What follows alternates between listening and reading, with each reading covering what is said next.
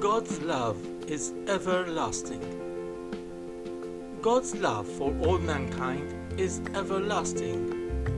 God, the Creator of male and female, loves all mankind in such a deep way, in such a personal way, that is everlasting. The depth of His love for each and every person is so enormous that no words exist to explain this everlasting love that has no beginning and no end. Mankind have the opportunity to accept God's love and receive it freely by loving their neighbor. Our neighbor, being a creator of God, is a very treasured and precious person for God.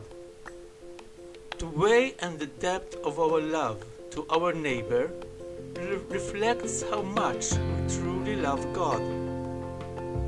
If God's love is everlasting, our love to our neighbor is to aim for the highest possible level, that is, to love without any condition.